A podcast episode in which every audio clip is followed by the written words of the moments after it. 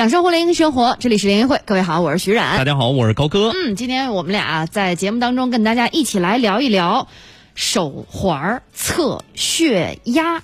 因为原来啊，我们很多次跟大家一起来聊过手环，绝大多数的时候说的是智能穿戴设备。那个时候可能这一个手环啊，它集结了很多的功能，嗯，比如说脉搏。呃，心跳、血氧啊，血氧就属于高高端一点的这个功能了。嗯那我们今天啊，着重来跟大家说一下血压，因为最近这特殊时期，可能很多老年朋友觉得，哎呀，去医院不太放心，人多的地方咱们尽可能的少去。所以呢，对自己的这个身体各项指标的一个监控啊，如果咱们日常当中能用一些智能设备给它解决了，那是最好不过的。原来我都以为只有老年人需要这个东西，后来我发现，就我三十六岁啊，啊，哎呦，你三十六啊，不是二十出头了，这一下秃噜出来了，秃噜出来，就是我两次因为高血压的事儿进了医院。啊晚上晚上待着待着，突然之间血压就高了，而且呢，在体检的时候根本查不出来这个东西。啊、一过性的，对，一过性的。嗯、所以说备这么一个东西啊，我觉得比较必要。最近也在观看很多网上的一些资料啊，然后也包括网上去选，真的五花八门。你知道最便宜多少钱吗？多少钱？几十块钱就有。啊、最贵的大几万，我就特好奇啊、嗯，大几万，我就特好奇这东西怎么选。这么贵啊！嗯，其实也是我在今天做节目之前啊，也刚刚在导播室还跟高哥我们俩在聊，说这个手环测脉搏、测心跳，我们大概其都比较熟悉了，甚至戴上了以后能记大家今天一天走了多少步，对吧？而 测血压它是一种什么样的原理呢？今天咱们就一起来跟大家说说这事儿啊！今天跟我们一起来电话连线的是我们的数码发烧友资深媒体人贾静华，欢迎静华来参与我们的节目。您好。哎，各位听众，大家好。嗯，呃，蒋老师，我刚才我们在节目里啊，我跟高哥一起来这个提的这个问题，就是现在这个手环能够测血压，它是基于一种什么样的原理？您能先跟我们说说吗？这个东西吧，其实就是基于一种传感器。嗯，这种传感器呢有两种，有一种是 PPG 的，还有一种是另外一种。就是说，大家咱们就不深究这种技术了。就是说，大家翻开手环的这个背后，嗯，都会看到有一个孔，然后就是比如说你再点一下那个测那个血压，然后那个孔里面就看到有红光或者是绿光放出来。哦，就是通过这样一种传感器，然后呢，比如说我们这个手脖上戴着之后，它这个光是通过这个光线，然后直接测到你的这个血管里面，大概嗯能流过。这个多少的血，嗯、然后大概测一下，嗯，是这样一个原理，简单的就是就是这样一个原理，还是光电模块、光电传感的，跟，原来一个传感器，嗯嗯，跟我们原来所说的这个手环测脉搏、测心跳，实际上原理是基本相通的，我可以这么理解吧？哎，对对对，基本上是相通，嗯、只不过比那个结果要相对来说要准确那么一点点。哦，还要准确一些。嗯，那我就特好奇啊，就是网上您刚才说后面都有那小模块啊，嗯、为什么有的就就卖几十块钱，有的就卖大几万？嗯、呃，就是它价格梯度差的比较大。这个东西其实说白了就是一个品牌的一个作用，比如说就像我们日常中的一个汽车，你这个 QQ 可能就两万块钱。嗯、你如果说买辆宝马，那可能就是几十万，甚至来说上百万。嗯，一个是品牌的这个差距，另外一个呢，它的算法上可能这个更贵了一些，也可能更成熟一些。嗯，可能跟品牌溢价啊、哎、对对对设计呀、啊、材质、啊，还有它的这个材质以及佩戴的这个舒适感啊，有一定的关系。嗯，但是他们的最终测出来的这个结果，嗯，其实误差是基本上是没有的。嗯，不会在百分之十，也就是。顶多在百分之十以内，嗯，这个误差，嗯，明白了。也就是说，无论是什么样的手环、什么品牌、多少钱，它基本上现在市面上主流产品都采用的是光电传感这样的一种方式，跟测脉搏、测心跳，跟我们之前所用的手环的原理、基本原理都是相通的啊。呃，这个刚才我们说了好多种方式，大家可能也，我我看我这个查了一下，还有 PPG，就像刚才这建华老师说的 PPG。ECG 这个就是太专业了，了这听都听不太懂。对，所以我觉得大家不用去深究它到底是一种什么样的信号，嗯、电信号、血液信号、心电信号，嗯、咱们也搞不明白，嗯、就知道大概现在心电传感的这种手环测血压是可以的。那这个准确性有多少啊，金华老师？这个目前我觉得还不能用准确性来谈这个事情，嗯嗯，因为它仅仅是。就是相当于一个玩的一个功能，你可以就是说拿它玩一下可以，仅仅是作为一个参考，不能就是与那个我们医院里面或者说是这个诊所里面那个用那个老式的水那个银汞柱水银汞柱的那个测血压的那个是没有办法比的。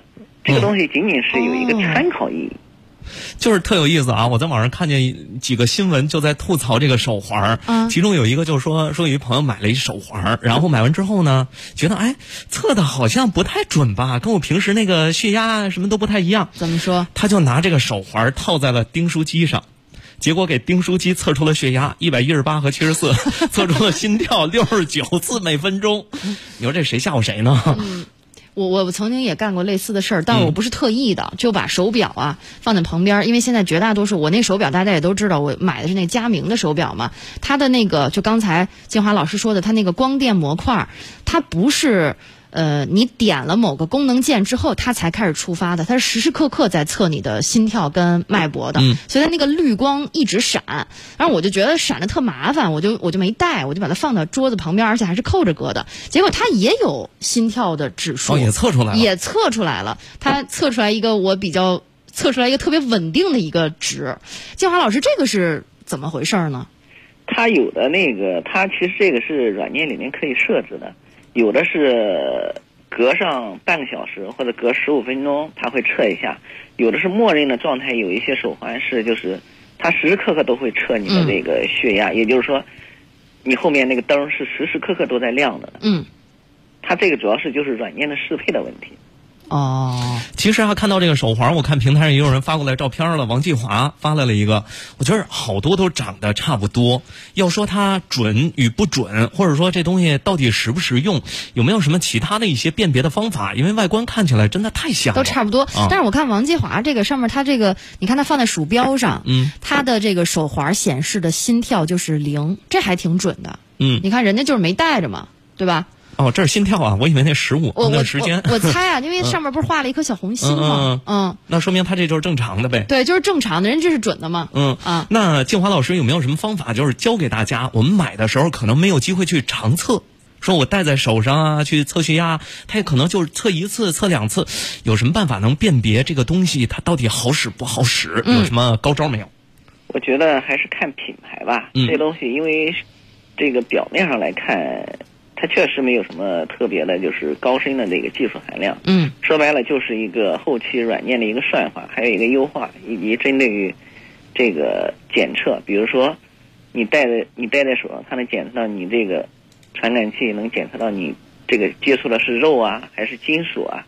你如果说你套了一个这个金属杆上，那如果说它也能测出那个血压来，那那肯定这个结果是肯定是不准确的。嗯一般情况下，大品牌的这个东西，比如说像什么小米啊、华米啊、三六零啊，这些大品牌的这个可穿戴还是比较准的，包括苹果的、华为的手表都还可以。嗯结果就是说，实际当中我也试过这些东西。嗯，所以说这小妙招就是你随身得带一订书器，然后买的时候把它套订书器上去测一下啊。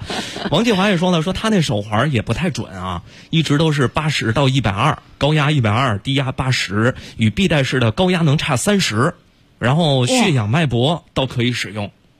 哦，与臂带式高压能差三到四十汞柱。嗯，就是说用臂臂带式的那种去哎，测能我觉得这个差差的差的好像还挺多的。嗯建华老师，现在这个手环，我们刚才说，虽然它的准确性还跟这个水银汞柱不太一样啊，但是它是不是就是我我们如果每天戴，我如果不把它放在订书器上啊，还是把它放在规规矩矩放在我的手上，如果我天天戴，比如说我坚持戴两周或三周，这个基本趋势可以被采纳吗？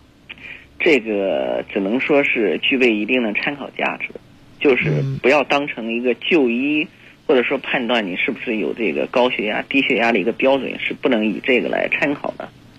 哦，就是他不能用医学的角度去看哈、对你不能作为这个医学看病的这个一个依据，或者说是作为一个医学的医疗的这个检测手段，这是不可以的。嗯听起来，说实话，我觉得这个测血压的功能还是挺鸡肋的。嗯，你说到这儿，其实我也看了最近一新闻，说欧姆龙啊，欧姆不是做那个专业的血压腕带的吗？嗯嗯嗯然后他出了一个也类似的这样的产品，是块手表啊。然后这个手表呢，他把所有的腕式血压计的那个设备给微缩了。嗯。就是表的个头比咱们日常的表要大那么一点点儿，嗯，然后表带儿就是比咱们普通的表带儿要粗一点儿，嗯是具备那个充气的功能的。啊，哦，就跟那个腕带式的血压计一样，对你可以先把气打进去，嗯，然后把你的胳膊绷住，在测脉搏，对，在测高压和低压，然后那个这多少钱？那个设备是在美国上市了，嗯。现在是三百九十九美金。嗯。我我在网上看到咱们国内有代购哈、两三千块钱，要到五千多。这么贵，嗯，哎，静华老师，您觉得这种这种方式，就刚才我们说的这种气压式的方式，它会不会更准确一些啊？嗯，这种从原理上来说，嗯应该会准确一点儿。因为跟刚才我们说的手环，它的基本原理是不一样的。对，人家就是模仿的那个臂腕式的那个血压计，嗯，就是模仿那个原理制作的。其实现在那种臂腕式的那种血压计也不是特别准。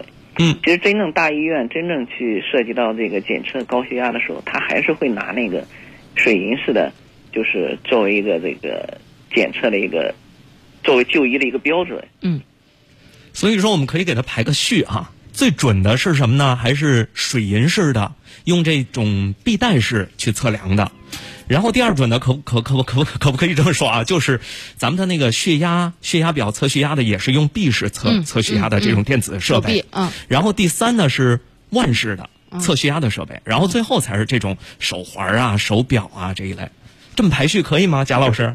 可以，可以，我觉得应该也是这样一个排序。嗯，也有朋友在问起苗好麻烦说测血压这是什么原理？是用的什么传感器？它基本上就是光电传感，跟咱们之前说的这个手环啊，呃，测脉搏、测测这个心跳的原理是基本相同的。但我们上半时段基本上能够得出一个结论：如果仅仅是靠装光电传感这种方式去测血压的话，仅仅就是个参考吧。嗯，啊，可能可能就是运动啊，或者你平常身体还是比较健康的啊、可以做一个关注项。嗯但是呢，你真把它做医医学，说我到底有没有高血压啊，或者说父母有没有这个高血压症啊，他到底现在是健康与否，可能这么判断不太准确。嗯贾老师，我们现在如果说为了监测父母的呃血压值，因为我觉得上了年纪啊，难免都需要观察一些这些体征。如果把手环纳入到日常的使用生活当中，这种方法您推荐使用吗？我个人来说，还是不推荐来使用的。哦、还是因为准确性的问题，对吧？呃，一个是准确性，另外一个就是说每每个人我们平常就是正常的人，血压正常的人，嗯他每天也会受到这个情绪波动啊、天气波动啊，还有一些运动这个波动，就是这个血压也会有变化。你如果说一天二十四个小时，就是说用那个手环去去监测这个这个血压变化的话，那么没有病的人恐怕也成了一个病人。哦，他可能有心理负担了，是吧？哎，对对对，哦嗯，老看我这身体怎么血压一会儿上去，一会儿上去，嘿，我是不是得上医院了？哎，有道理，我觉得这个提醒还是挺有道理的。我之前都没有想到过，我之前只觉得说让他们带上挺好的。嗯，你没有那种一过性的就突然之间血压就高起来的情况吗？身体有感觉的？嗯，从来没有很健康暂时还没有。哎，我有时候开车在路上，比方说前面掉一个特别大的东西，就你躲的那一刻，你能感觉到，哎呀，血压唰就上去了。哦，那我是知道我心跳是是是上升的，因为我原来戴那手环嘛，我的手环上有有一项指标叫压力值，哎，我也挺好奇，我不知道它这是怎么测量的压力值啊？有可能也是一种算法，它综合了我的脉搏跟心跳，然后每天在我上午上节目之前，你会发现我全天当中，呃，因为我节目九点一刻开始，从八点半一直到九点半，是每天压力值的一个高峰。嗯。啊，我觉得这个还挺准的，对他测出来的，我觉得这个还挺准的。哎，贾老师，这个压力值，因为我戴那个表是佳明的手表，它是不是也是综合了我们刚才说的，呃，用光电传感的方式测算了一下，跟算血压的方式是一样的？呃，它这个算法基本上是相似的。比如说，嗯，你在上班期间，你肯定就是说很紧张、很专注，嗯，也就是说你的这个心跳啊，还有你这个心率啊，可能会加快，嗯因为你很专注于这一段这一这一件事情，担心怕它出错呀，精神高度集中，所以说你这供氧供血就会变得变快。嗯这个你就显示它经过算法，它就认为你有点焦虑。嗯，哎，让我想起了就是那部电影儿，你看过《情圣》吗？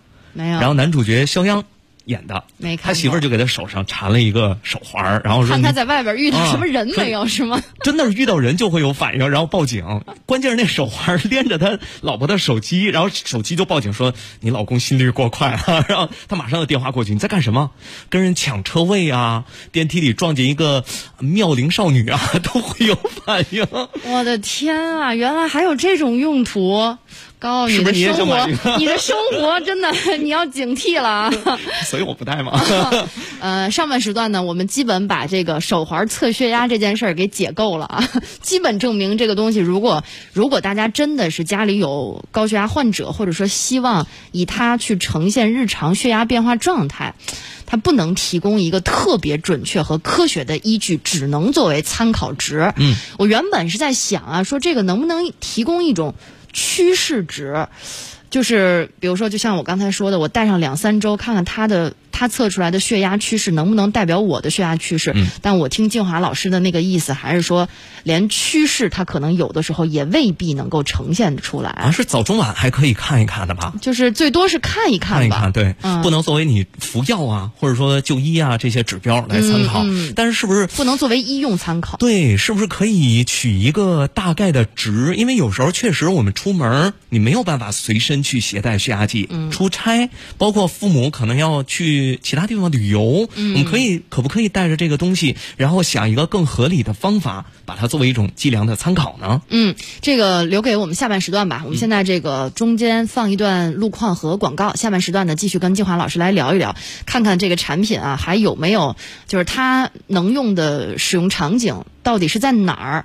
听起来我觉得使用场景应该是相对来说比较窄众那一波的、嗯啊，大家用的时候也最多把它当做一一种呃锦上添花的产品吧。如果啊有用过的，也可以来跟我们分享分享啊，没错说说您那个手环测血压到底准与不准？或者说测血压，如果您觉得手环不大准，您之前都用过什么样的仪器？因为我看王继华刚才给我们发来了很多必带式的这个电子测血压的仪器，他说这个测血压呀，还是得用这种比较传统的血压计，甚至家里如果有人会用的那种水银汞柱的那个，才是相对来说比较准确的，能够提供医用参考价值的啊。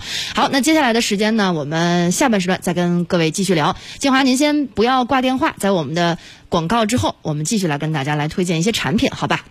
好的，好，一会儿见啊。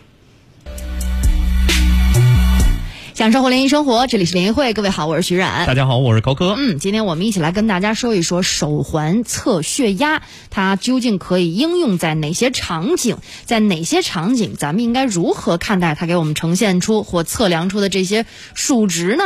那今天跟我们一起连线的是我们的数码发烧友资深媒体人贾静华，欢迎静华来参与我们的连线。您好。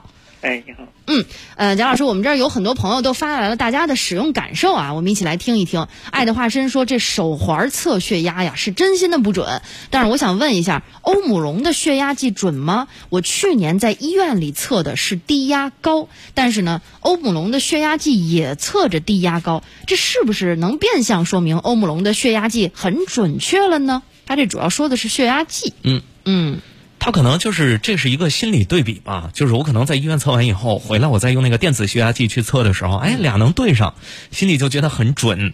但是呢，网上也有很多不同的意见啊，比方说像咱微信平台上蛋就说了，说我用的普利邦的手环，嗯，觉得挺准的，就是网上好像两边倒，这个非常鲜明的观点啊。对，刚才在放广告的时候，我跟高哥我们俩也在讨论这件事儿，就是这个血压，它跟心跳、跟脉搏，包括我刚才提的压力值，它的应用场景可是完全不一样。你要说心跳，或者说是压力值。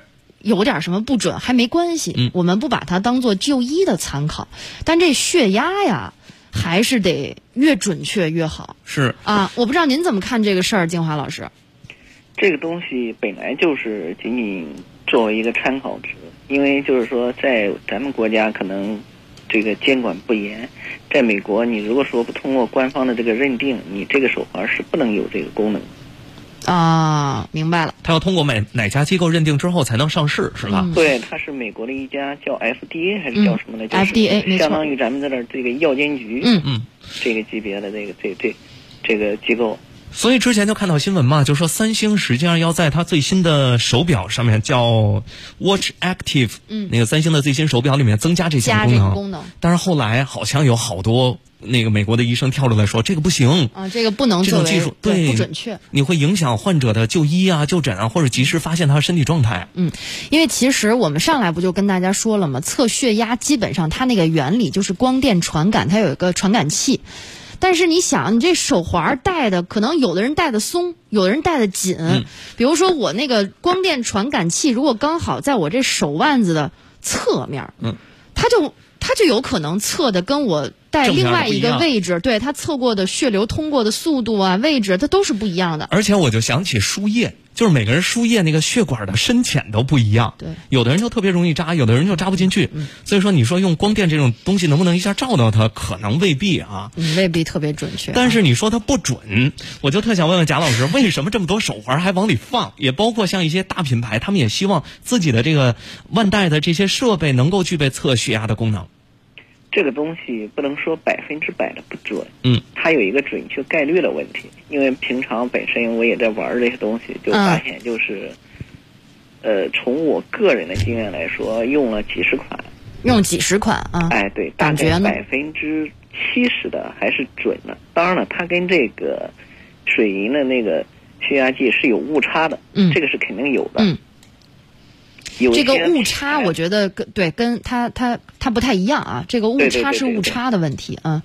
每一个品牌的误差还不一样。嗯比如说有的品牌可能跟那个水银这个血压计测出来的误差只在百分之五、百分之七，而有的嗯品、品牌差百分之三十，差一半儿都有。嗯嗯，明白。那可不可以这样？就是比方说，我测完以后，我知道这个误差了，它和水银的一个误差，然后我是往就永远往高里加还是往低里加呢？我就永远按这个误差来计量啊。比方说今天早上我拿水银的测一遍，啊，然后拿手环测一遍，两个误差是十，嗯然后今天全天我只戴手环，那你就认定这个手环的误认定它永远差是百加十分之十。减十，这样可以吗？贾老师？嗯，这样我测试过，确实是精度会高很多。哦，精度会提升。对，但是它还是有误差，就是说嗯这样就跟这个医学这个判断你是不是高血压的这个范围误差能够大概说在百分之十左右，嗯，找排了除一些特殊情况。嗯，找了半天，终于帮他找到了使用方法。啊，也算有一个场景啊。对，枯木说：“我还是习惯用水银传统的那种血压计，因为我老觉得电子的是不是不准。那偶尔我也犯懒，用一下套胳膊上充气儿的那种，我一般都测三次取平均值，啊，这个还是很精确的啊，测三次取平均值。哎，其实说到这儿，我也突然想到。”呃，贾老师，我们目前在用这个其他的血压计在测血压的时候，其实有的时候也会有一些误差，所以多测几次取平均值这种方式是不是也可取？呃，这个是可取的，不过在测血压的时候有几个就是大忌也是需要就是大家必须要了解的，要就是说忌忌讳就不能那样，对吧？有几个嗯规则，嗯就是说你测血压的时候必须得是要是这个运动之后半个小时，嗯然后吃过饭之后半个小时，嗯哎，这种情况下测出来的是比较准的。嗯。那这些是提醒大家要注意的，因为手环往往是长时间戴在身上嗯啊，你不能说我刚吃完饭，我这时候正好看了一下表，看了一下这个血压，这可能这个时候就不太准了。即便说它随时随地都能测啊，但是也有准和不准的时候。另外，其实现在好多手环都能接手机。就是能远程监控嘛？嗯我觉得在这方面是不是也应该提示提示大家在使用的时候一些注意事项？边上有一朋友给他妈买了一手环，嗯然后这个朋友是在国外，隔三差五就给国内的朋友打电话，哎，你帮我看看我爸妈去吧。他说怎么了？啊，我爸妈那个手环又报警了，跟我说他血压高，哦身体不太好，你赶紧去看看他有事没事如果他没事儿的话，有事儿的话，你带他去个医院；没事儿的话，我就放心了。但是这种远程的监控，我觉得可能是作为这个监控一方，心理上也会有一些疾病。吓出来 了，没事就吓出来了，嗯是吗？啊，这个您怎么看，金华老师？这个东西嗯是确实会存在这种因素的，因为你远程你没有办法看到老人，比如说老人可能在外面跑步跑了五圈儿，你这血压肯定蹭蹭蹭往上上去了，嗯嗯你那吓得报警了，那那直接去找过去，那肯定是不成的。嗯嗯所以说在这方面呢，这些那个手环啊、手表啊，它这个在这个算法上还是不完善的。嗯。我也曾经问过一些，上次我问过这个三六零这个，它有一个老年健康手表，嗯。我问过他们的技术团队，他们的技术团队就说，我们在卖给这个用户的时候，我们就提醒过用户，这个仅仅是作为你参考，一些特殊环境之下，比如说你突然这个运动，或者说是这个前方来了一车，你你从你身边抽一下啊过去了，躲了一下，哎，吓着了你躲了一，下吓着了，嗯嗯这种事根本就不能作为依据了。嗯，好，旁边过一车，吓自己一跳，然后赶紧上医院就医去了，这不太科学啊。亚东说了，亚东在怼枯木呢啊。枯木说，刚才不是说测三次吗？亚东说，你测一百次，如果这东西精度只有百分之三十，也不会反映出正确的数值的。不是，人家说的是用血压计测量，一般测三次哦去平均值、啊，人家不是说的用手环测血压、哦啊。反正这东西精度，如果它真不是特别精，你测多少次，如果它真不准，也没有用嘛。是王继华说了，看来是还是用过挺多的血压计。他说，真正的高血压患者啊，你还是至少要备上两款电子血压计，就光电子血压计要备上两款，因为他们有的时候跟血压、跟水银血压计的呃这个相比，还会差十到二十毫米汞柱。嗯，这个提醒还是很到位的。这个爱的化身说说，医生告诉他起床之后，早晨的七点到八点测血压，这个时候最准。测血压前不要运动。嗯，然后说那个欧姆龙的电子血压计是比较准确的，这是大夫告诉他。大夫告诉他，然后还说了愉悦的水银血压计也是比较准确的。嗯。没想到有这么多的朋友都在用手环或者用其他的一些测量工具去测自己的血压啊！哎，这个照耀幸福给我们发来了他自己的手环的手环的这个测血压的这个值，我嗯，看一下啊，血压是一百一十四七十五，然后还有好多其他的最高的一百三十七十七，嗯，测量时间中午十二点四十。然后还包括测了睡眠，像睡眠啊，包括脉脉搏呀、血氧啊，这现在应该都是很多手环携带的基本功能了。刚才还有一位朋友，呃，我找找啊，提到了啊，王继华还说，他说血氧饱和度对于当下的新冠流行时很有用。哎，我觉得静华老师，咱们就既然说到这儿了，也可以跟大家说一说这个血氧啊，也是现在很多手环或手表说我可以测量的。嗯、包括有的时候我戴那个苹果手表也可以测量血氧。这个血氧的测量是不是基本上跟脉搏、血压、心跳它的测量原理是基本一致的，也是用光电传感器的方式？他们这个原理是基本上是一致的，嗯不过准确率方面，血氧的这个确实准确率高一些。嗯，血氧的准确率高一些是吧？对，本身血氧这个东西，现在的一些医院里面这些设备测血氧的也是通过传感器。嗯但是我记得好像医院的血氧传感器它是夹住手指，嗯，他夹住手指，跟这个还有一种就是也是压到那个手腕里面。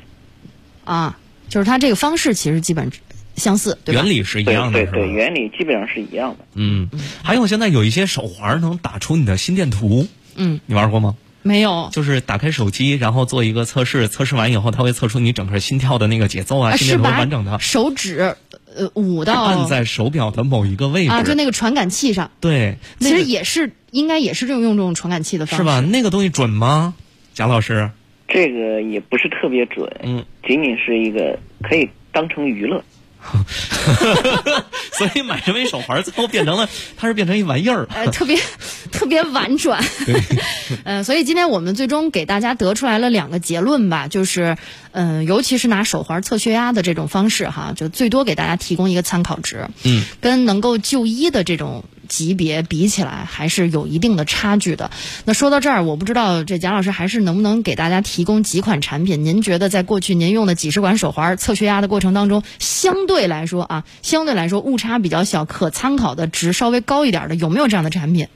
呃，有的。我们提供两到三个吧，避免广告嫌疑啊。我们给大家推荐两到三个啊。比如说这个三六零的这个老年健康手表，嗯还有华为的这个智能手表，嗯还有这个小米的这个智能手表都可以。